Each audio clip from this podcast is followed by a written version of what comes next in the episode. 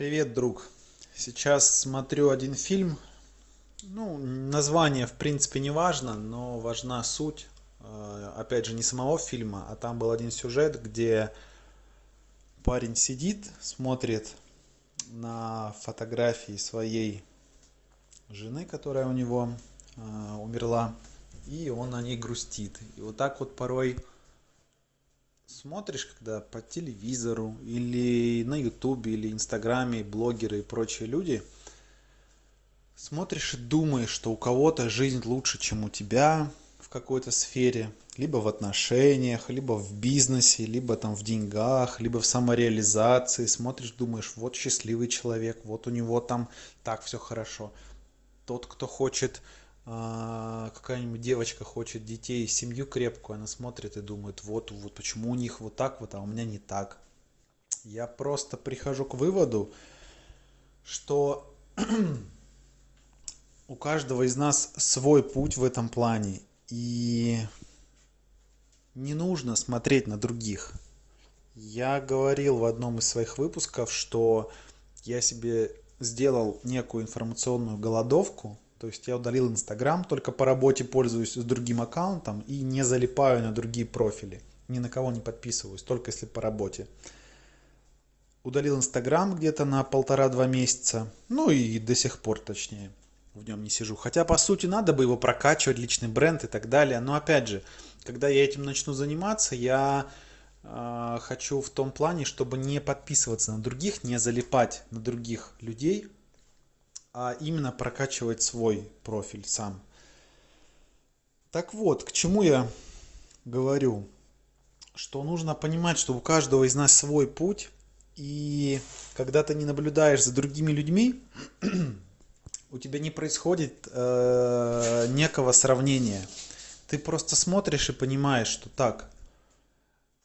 Ты смотришь на себя и понимаешь, так, у меня идет вот так вот, есть проблема, или скорее не проблема, как говорит Брайан Трейси, э, этот коуч такой всемирный, да, он говорит, замените слово проблема на слово задача. И действительно, чисто психологически у тебя меняется настрой, когда проблема, то ты впадаешь в некую как депрессию, типа «А, проблема произошла, что же делать? А когда ты говоришь так, у меня есть задача, то есть ты сразу же подразумеваешь уже ее решение, ты уже сам ищешь пути решения.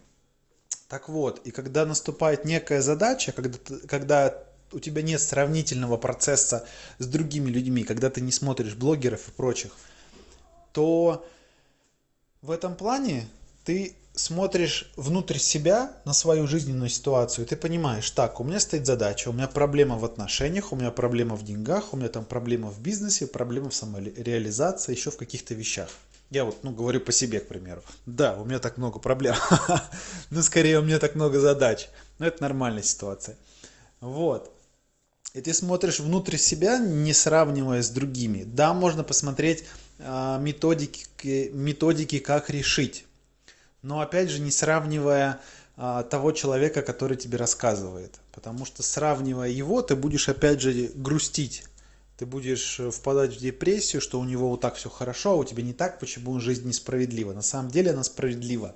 У каждого свой путь, и мир как бы через каждого из нас, он познает сам себя. Я где-то слышал такую теорию, что мир через каждого из нас познает сам себя, а тем самым вгоняя людей в разные ситуации. В ситуации, то есть в бесчисленное количество, множество ситуаций – то есть вот нас в данный момент на Земле 7 миллиардов, будет еще больше.